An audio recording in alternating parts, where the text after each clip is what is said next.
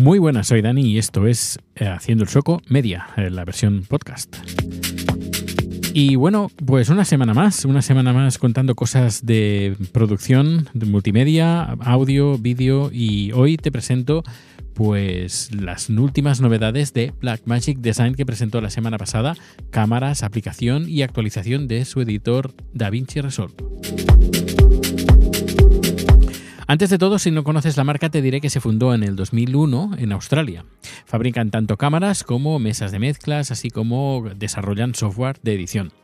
La semana pasada presentaron nuevos modelos de cámara, por ejemplo, el modelo Blackmagic Micro Studio Cámara, cámara 4K G2, cortito, ¿eh?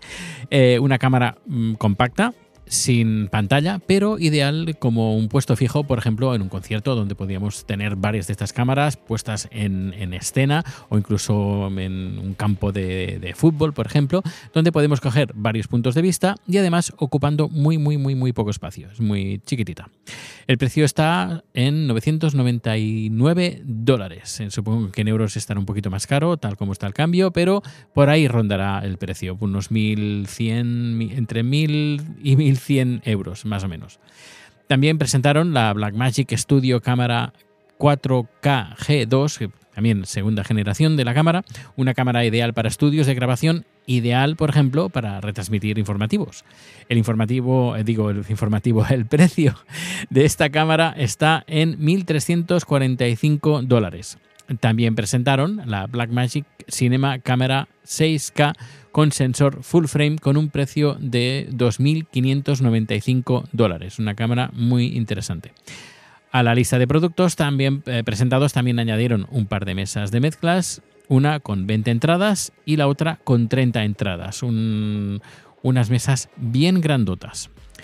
También en la presentación presentaron pues eh, una aplicación, una nueva aplicación de cámara de vídeo para iPhone. Supongo que más adelante estará para Android, pero de momento solo está para iPhone. Que competirá, bueno, que, que competiría con la aplicación Filmic Pro. Con la diferencia que Filmic Pro tiene un servicio de pago para la versión Pro, en cambio la, la, la Blackmagic que, que presentó la aplicación pues es totalmente gratuita con una, además con una característica muy interesante si editas en DaVinci Resolve y es que se puede conectar con la nube de Blackmagic Design Cloud y se pueden subir los clips de forma automática para que otra persona con el software de edición DaVinci Resolve pues pueda trabajar con ellos de forma directa.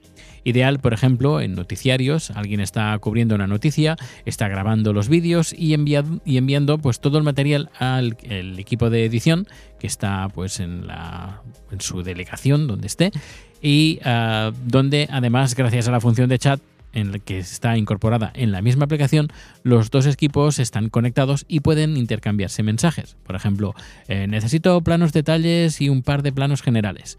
Y pues este mensaje recibido desde la aplicación y quien está grabando pues se lo puede enviar de forma mm, automática. Se suben de forma automática en la nube. El servicio en la nube es gratuito también, pero hasta 2 gigas, 500 gigas nos costarán 15 dólares al mes, 2 teras 60 eh, dólares al mes y así subiendo, subiendo con un tope de, que te ofrecen de un petabyte, es decir, de 1000 teras que cuesta 30 mil dólares. A todo esto también eh, presentaron la nueva versión de su software de edición DaVinci Resolve y DaVinci Resolve Studio la 18.6. En esta incorporan las nuevas características de la nube que he comentado, eh, donde podemos compartir no solo el proyecto, sino también los eh, archivos multimedia, ya sean los originales como las versiones proxy. Podemos decidir qué es lo que queremos compartir, que va a depender mucho también de la capacidad de alojamiento que tengamos. Otras mejoras que incorpora esta nueva, eh, esta nueva versión, la 18.6, son la compatibilidad con GIFs animados, mejoras en los subtítulos, normalización del audio al exportar, que también esto está muy bien.